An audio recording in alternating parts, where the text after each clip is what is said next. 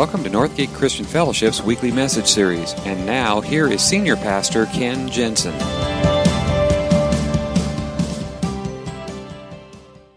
Yes. They talked me into that. And then they filmed it. And then they did it in slow motion and put it on the screen. Thank you very much. Uh, we are in the series we uh, started actually last week called um, A Life with Purpose. And, and it's centered around the big question of why. Why do you do what you do? Not just like your career or, or the role that you play, but, but about your whole life. Why do you live the way that you live? Why do you do what you do? And it leads to the ultimate why question, which is why did God place me on this earth? Why did God place you on this earth? And, and, and it's really important that you find this because when you discover your life purpose, it's going to change the goals that you set. It's going to make your decision making much, much easier. It's going to help you define what really matters most to you. It's going to be how you define success. It's going to, it's going to, um, it's going to create greater passion and enthusiasm about whatever you do, and it will be the thing that will sustain you when you get to those points that you feel like quitting and you feel like giving up because you know there's a reason why you're going to push through all of that. And so it, it, really is important for every, every one of us to discover what is my life purpose. And, and some of you have never given this any thought at all. Some of us here maybe did this years ago, um, but you're in a transition stage in your life and you're wondering, what does that look like for me now at this point in my life. Some of you are between jobs, some of you are looking for work, some of you have you know, moved just new into the area, and, and all of this comes to what is my purpose? Why do I do what I do. And that is a lifelong journey. And as I said last week, my goal, my hope is to be your guide through all of this for the five weeks that we're going through this. And uh, we started last week. And if you missed last week, I really would encourage you to go back, listen to the podcast or through the app, um, watch the video, and, and catch up. Because last week we talked about this idea of living for an audience of one. That when God becomes your audience of one, because He made you, He knows you best, and, and He knows where your strengths are. He created you for a purpose. So it starts with that relationship with Him. Today we're going to talk about the second part of it, which has to do with community. Because you don't discover your life purpose all by yourself, you discover it in relationship with other people. And that's why the church, that's why God designed the church actually, so that we would be a place where people could come and discover how God created them and what He created them to do and why He created them to do it.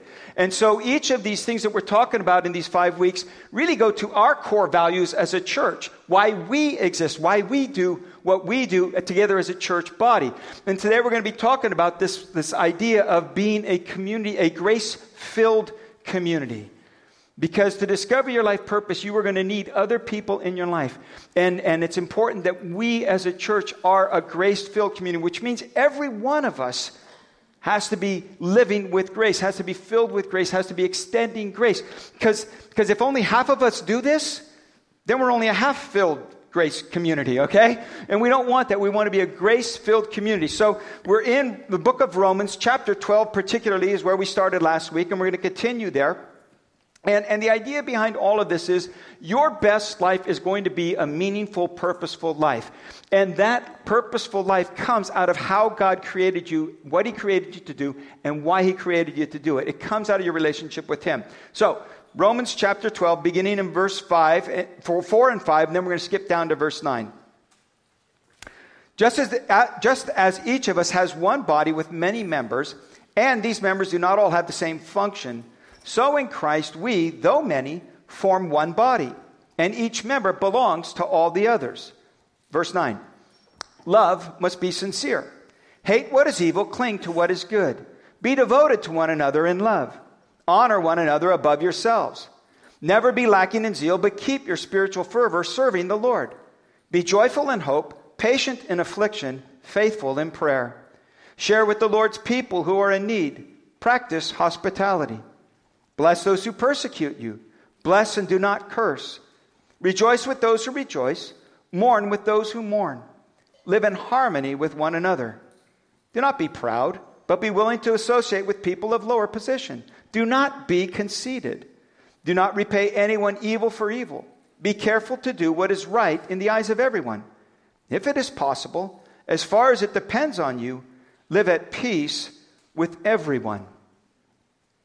Now, he gives a lot of instructions in that little section, but they all have to do with your relationships and particularly how those relationships work to form and shape you for the purpose that God has shaped you for. And that's, that's really the thing. More than anything else, God uses people to shape people. And so you need people in your life to discover your life purpose. So today I want to talk about the kinds of people that you are going to need in your life to do this. And four different types of people. And you're going to need all of them. And some people will fit more than one category. But I want to start with this one. To find your life purpose, you're going to need people in your life who accept you just, just the way that you are. Who would accept you as is. Because God designed you to be you. And, and if you're trying to be somebody else, you're never going to discover your life purpose. If you're trying to be what other people think you ought to be, you will not discover your own life purpose. Um, one of my favorite programs, my wife and I watch, um, we like to watch a lot of the cooking shows and the cooking competitions, and there's one called Chopped. Uh, anybody seen this program? It's a competition of chefs, and it starts out with four chefs, and they have to, this basket of ingredients of strange fruit, food that I have never heard of or seen, but they've got to make a meal out of it. It starts with an appetizer course, and then a, um, and, and, then an entree, and then a dessert. And so one by one, they get eliminated down to, you know, they get chopped and they get down to the last two. And at the beginning of the program, each chef introduces themselves, where they work, and what they do, and, and, and, and why they're on the show. And over and over again, I see this happen um, that they say, The reason I'm on this show is I want to prove to my parents that the path that I've chosen is the path that God, that, not God, the path that I need to take. And, and very often, very often they will say, My parents wanted me to be a doctor. And I thought that would be an interesting case study. How is it that all these would be doctors end up as chefs? You know, is there something with the cutting stuff, or I don't know what it is. But but, but they're trying to prove to their parents something that this is their life path, not their parents' life path for them. And so often we, we, we pursue what we think other people want us to pursue and, and become what other people want us to become. And you, you're never going to find your life purpose doing that. God designed you to be you. And so, like we said last week, you're going to have to be honest with yourself. But to do that, you need to be in a community of people that allow you to be who you really are. And that's what a grace filled community is all about. That people are accepted just the way that they are. That this is a safe place and this is a safe group of people in which you can discover what God has for you. Romans 12, 5 puts it this way In Christ, though many form one body, each member belongs to all the others. You need that kind of a community. He goes on, he says, So accept one another just as Christ accepted you. I believe that the church ought to be the most accepting, most loving, most welcoming place on this earth. That the church ought to be the most accepting, most welcoming, most loving people on this earth. That that's what God has called us to do. Because God is love and we are to be an extension of His love. And your life purpose is an extension of His greater purpose in this world, His redemptive purpose in this world. And you cannot do that without love, without acceptance. Acceptance, see, not only allows us to become the person we are, but to become the person God created us to be. And that's so important. And whether you're here in Benicia or in our Vallejo campus or joining us online, I really do believe that God has that purpose for your life, but you need that community of faith where you can be who you are and become who God created you to be. He goes on Love must be sincere. Hate what is evil, cling to what is good. Be devoted to one another in love, honor one another above yourselves. Now he says love must be sincere. In other words, not, not pretend. It needs to be genuine. It needs to be authentic. It needs to be unhypocritical. And you say, well, how can I love people that I don't like? Because if I don't like someone, but I'm supposed to love them and I just act like I love them, isn't that being hypocritical? No, it's not. No, it's not. Because love has less to do with how you feel. He doesn't say love must feel sincere, he says it must be sincere. And love isn't so much about feelings, it's about how you act and how you treat people. You can treat people with love, you can treat people with acceptance, you can treat people with respect, whether you agree with them or not, whether you like them or not. And acceptance and love is not approval. You can even accept and love people that you don't approve of their behavior. Love is not restricted to the people that you approve of. In fact, he goes on, he says, So hate what is evil, cling to what is good, but be devoted to one another in love. Honor one another above yourselves. You need a community, you need people in your life who accept you just the way that you are. And to love somebody is to want the best for them, to see the best in them, and to try and bring out the best. And you can do that with people you don't even like. You need those people in your life, and you need to be that kind of person for others. Second type of people. To find your life purpose, you're going to need people who will support you in any situation. Because your journey and living out your purpose, that is going to be filled with peaks and valleys. There are going to be times when you are driving on a nicely paved highway, and there's going to be times when you're hitting potholes. and on that journey, there are going to be times when you're going to come to detours, you're going to come to dead ends, and you're going to need other people to help you through and navigate through those difficult times. And it's people in your life that can come alongside you and be with you no matter what. There's an interesting study done not too long ago. Daniel Goleman um, writes about it in his book, um, Working with Emotional Intelligence. And they did a study where they put three people, three strangers in a room.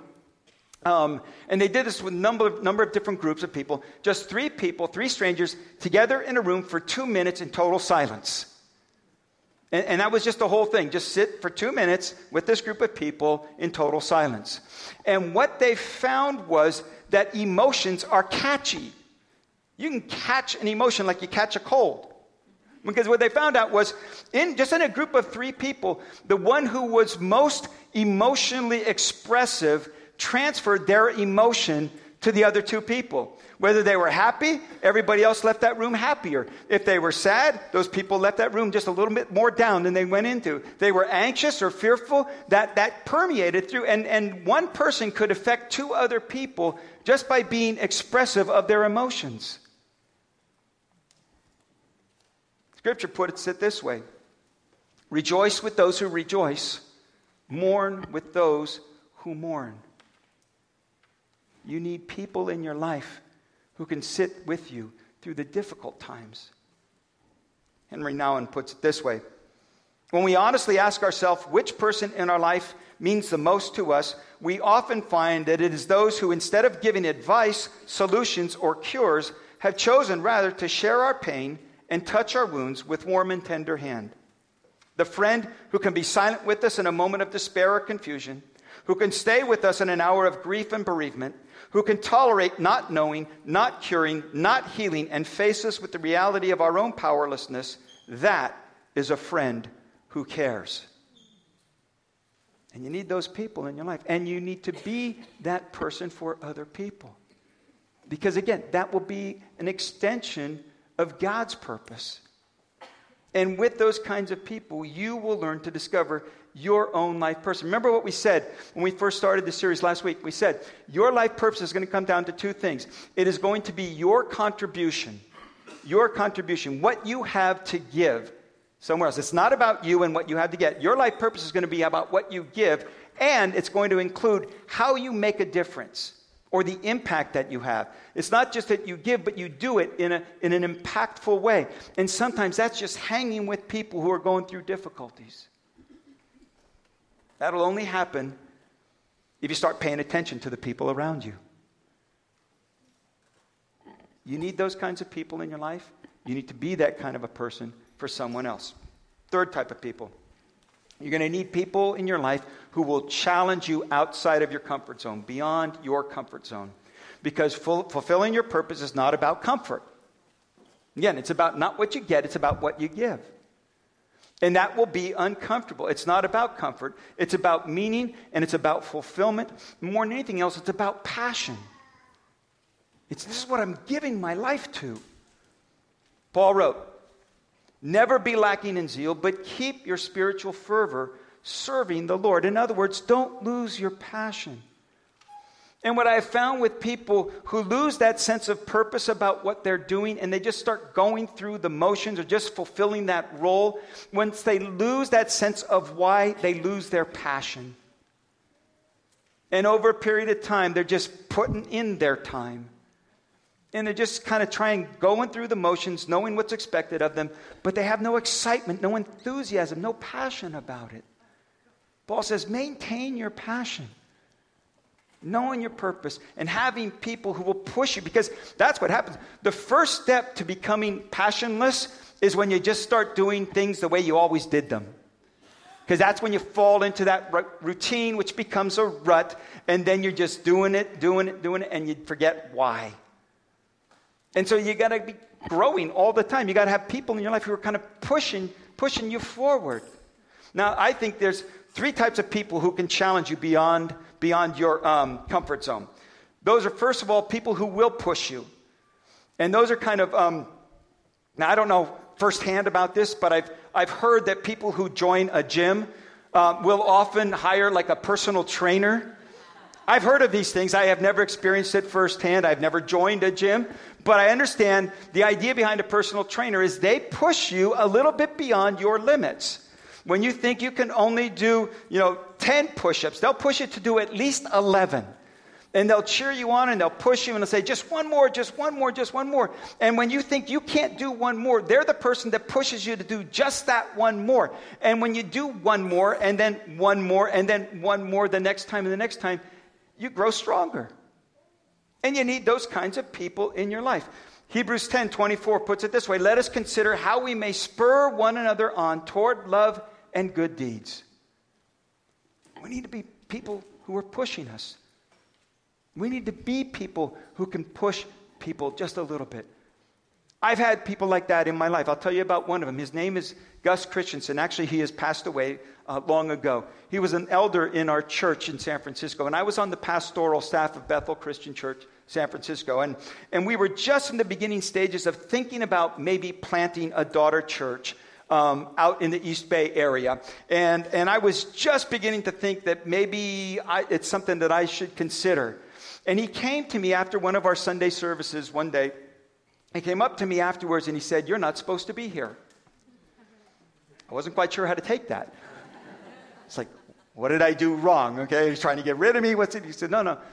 He says, I'm just telling you, you're not supposed to be here. God has something else for you. That's all he said. He had no idea what was going on in my life. He had no idea what we were thinking about or what we were considering. But that one word got me thinking in a whole different direction. We need people who will speak those kinds of things into our lives. We need to be willing to speak those kinds of things into other people's lives. People who will push you. Another in this category are people who will benefit from you fulfilling your life purpose. Because, like I said, it's going to be about your contribution and where it makes a difference, where it has an impact. So, you're going to have to start paying attention to people who could benefit if you started fulfilling your life purpose. If you start thinking about and looking for, you know what, I could do that. I could meet that need. I could fulfill that. I could, I could, I could. And you start looking at the need and who could benefit from it. That will also help you find your life purpose. Verse 14 share with the Lord's people who are in need. Practice hospitality. Bless those who persecute you. Bless and do not curse. In other words, pay attention to the needs around you.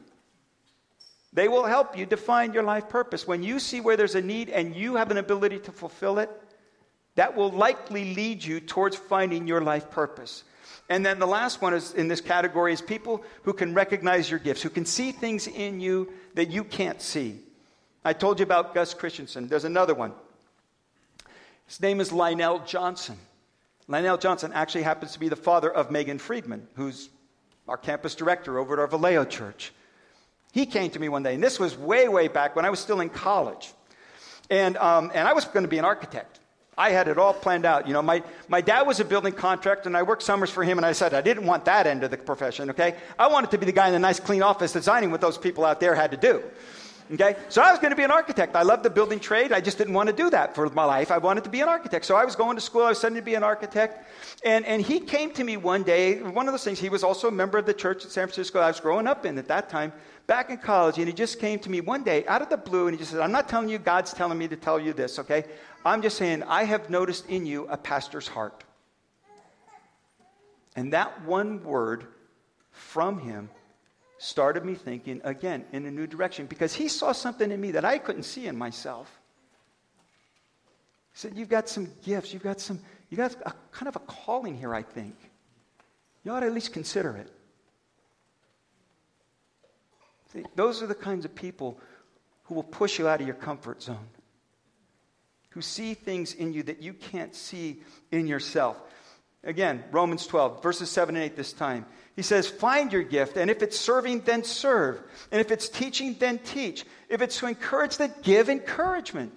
If it's giving, then give generously. If it's to lead, do it diligently. If it's to show mercy, do it cheerfully. In other words, find your gift and do it. Do it. We actually have a class that's going to be coming up next month called Finding Your Fit, and it'll help you discover where your giftings are. In fact, we're going to talk about this in a couple of weeks, and you can go more in depth in the class. But, but find out where God has gifted you, and then start using it. And then recognize giftings in other people, because very often they don't see it in themselves. And a word to them might make a difference. Now, be careful of your words. Um, my wife, Betty, actually she didn't, when we first started the church and we first planted Northgate and everything, she didn't tell me this till like we were 10 years into it and the church had kind of got established and was actually going at the time. But she told me later um, that when we first started, she actually thought to herself, who's going to want to come and listen to him preach? now, in all fairness, I hadn't done a whole lot of preaching, okay? In all honesty, I kind of had that thought myself. So, you know, be careful with that word. Give the right word of encouragement at the right time. Um, but, but, but she, she did see something. She at least knew I could preach. but, but that's the idea.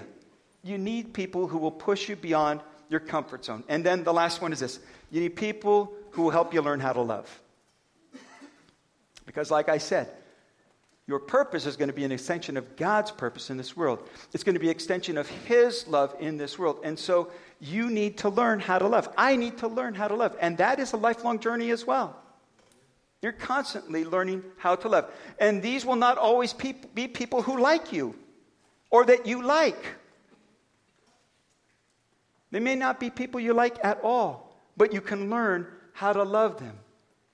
He says, Love must be sincere, remember? He goes on, he says, Love, live in harmony with one another. Do not be proud, but be willing to associate with people of low position. Do not be conceited. In other words, practice, practice love. Genuine love is something that must be learned. You, you, probably already know this. There are, there are different types of relationships. There are some relationships that are very replenishing uh, the people that, that you just love to be around when you've made a, a, an appointment or, or scheduled a dinner or something, you just look forward to it. You just, you love to be around these people. You look forward to spending time with them. And when you go away from time with them, you always feel just a little bit better, a little bit replenished, a little bit filled up. And then there are people in your life that you might call um, depleting relationships. These are the kinds of people that you really try to avoid. It's just miserable to be around. And when you go away from them, you feel totally drained. Anybody know what I'm talking about? Yeah? Anybody sitting next to that person? No. the thing is, you're going to need both to teach you how to love. You're going to need both. You're going to need those people who are replenishing, and you're going to need those people who are depleting. Because it's learning how to love. By the way, just so you know, you are somebody else's depleting person. You are. Yeah, I know you, it's hard to believe, but you really are. You are. But God designed the church and created us all differently so that in a community, a grace filled community, we can be who we are and become who God created us to be. We can find that support network, like a community group.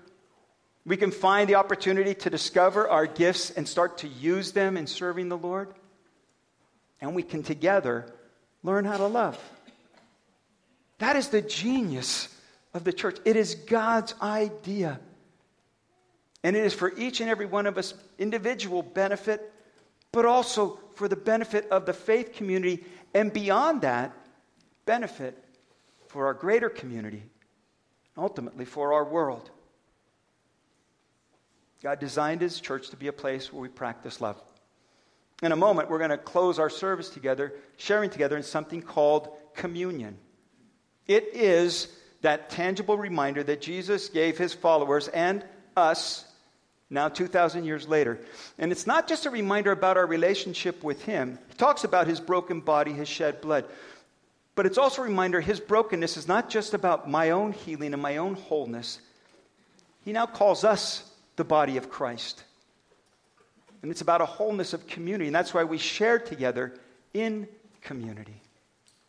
So we're going to do that in a moment. But it really comes down to this. Verse 18, Paul just kind of sums the whole thing up. If it is possible, as far as it depends on you, in other words, doing your part, live at peace with everyone.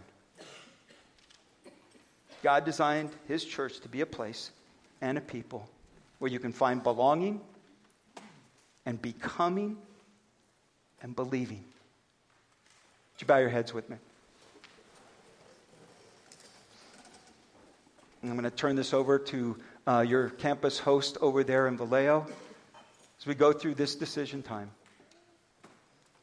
So, here in this room, it's about decision, it's about commitment, it's about follow through, it's, it's about hearing God's word and then responding to it.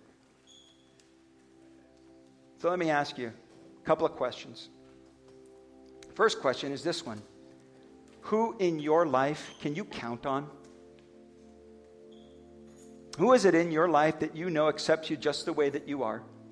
Who supports you in all kinds of different situations that you know you can count on and call on? But it's also someone who will challenge you to make you the best version of yourself. Do you have anyone? Hopefully, more than one? Because if not, then maybe today, maybe the response today for you is just to make a commitment, a commitment to community Say, I need to go deeper in my relationships. That might be being a part of a community group and joining in and start doing life with other people and making yourself maybe a little bit vulnerable, but also discovering some life giving relationships. Second question is this one For whom are you that person? Is there anybody in your life that knows that they can call on you and count on you that you accept them just the way that they are, that you are there to support them in whatever they're going through, and that you're kind of prompting and pushing to be the best version of themselves. Either way, it's really about deepening our commitment with each other. It's about becoming a grace filled community by individually, each and every one of us, choosing to be grace filled. So today, God's been speaking to your heart about deeper commitment to community, either on the receiving end or the giving end, and you're willing to say, okay, Lord, I'm going to take that next step. Because I know in there I'm also going to find your purpose for my life. If you're there today, would you just raise your hand? I want to pray for you and with you as we close. Just, yeah, yeah, yeah, yeah, yeah. Yeah, yeah, yeah, yeah, yeah, yeah.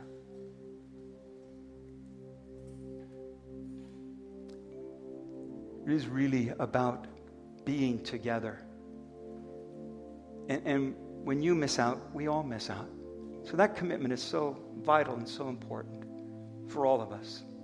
Now, maybe you're here today, and maybe it really starts with your relationship with God. Because He knows you, He made you, He has a plan for your life, but you've never submitted to His plan. You've been doing your own thing and doing life your own way. And, and maybe there's failure or mistakes, sin that just needs to be dealt with. And maybe today it's a first step of faith for you, just an acknowledgement that God, I cannot do this on my own. That I need your forgiveness. I need your grace. What you did on that cross, I want it to apply to my life. Would you forgive me? And would you give me that new sense of purpose? I'm going to put my life in your hands starting today. And if you've never done that, but today it's a first step of faith for you, would you do the same thing? Just raise your hand, look up, catch my eye. I want to see you and acknowledge you, lead you in a prayer as we close.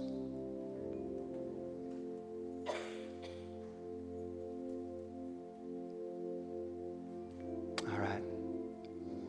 Oh Lord, you who know us best, who see the depths of our hearts, who knows why we are created and the purpose that you have for us.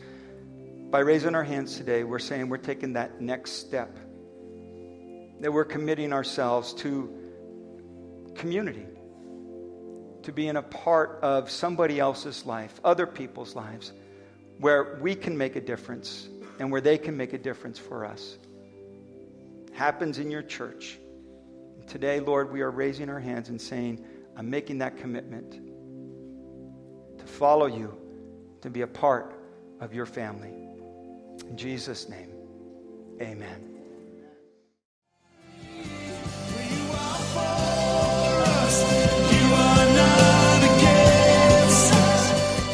Thank you for listening to this week's message. We trust that you'll join us again soon for another uplifting message from Northgate Christian Fellowship, located in Benicia, California.